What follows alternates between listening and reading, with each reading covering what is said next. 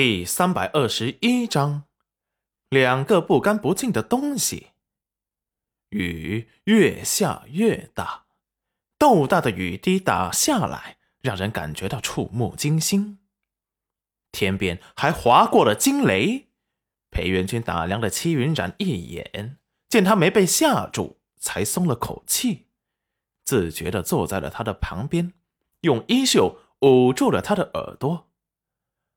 他们地上坐的是石安单独给他铺的软垫，裴元君把他的脑袋拉在了他的膝盖上。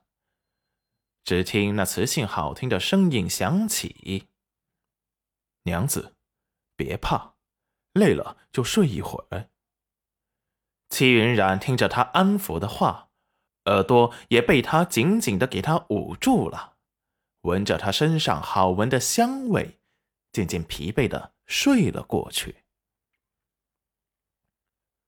众人赶了一天的路，也有些昏昏欲睡。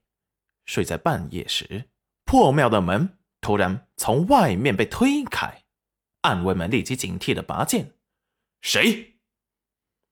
众人立即被惊醒。裴元君一直没有睡，打量着戚云染，见有人突然把门给推开。手疾眼快的把戚云染的耳朵捂住，不想他被吵醒。哪知戚云染眉头一皱，渐渐的醒了过来。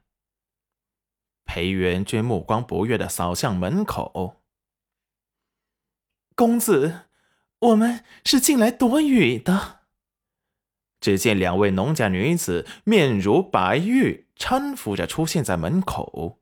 衣服也被打湿，曼妙的身子若隐若现，看得人面红耳赤，再加上楚楚可怜的模样，更是惹人怜惜。戚云染看着两人，眼中闪过玩味，抬头看向众人，只见他们好似都被迷惑了一般，都舍不得移开眼。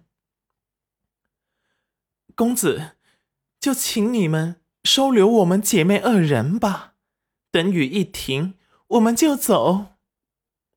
嗤笑一声，正准备回眸，却听到啊，却听到裴元君安抚的声音说道：“娘子，别怕，相公在呢。”那两女子一惊，没想到还有人能从他们的魅惑术下逃脱。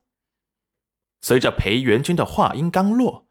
大家仿佛都清醒了一般，脑子有一瞬间的空白。他们刚才怎么了？看着门口的两个女子，立即又拔刀警戒了起来。那红衣女子气怒：“该死的臭男人，竟敢坏我的好事！”楼臣立即意识到了事情有异。你们是谁？两个女子却没有回答他，面目一下子变得恐怖狰狞了起来。周围的人吓得肝胆俱裂，这是什么东西？简直超出了他们对人类的认知。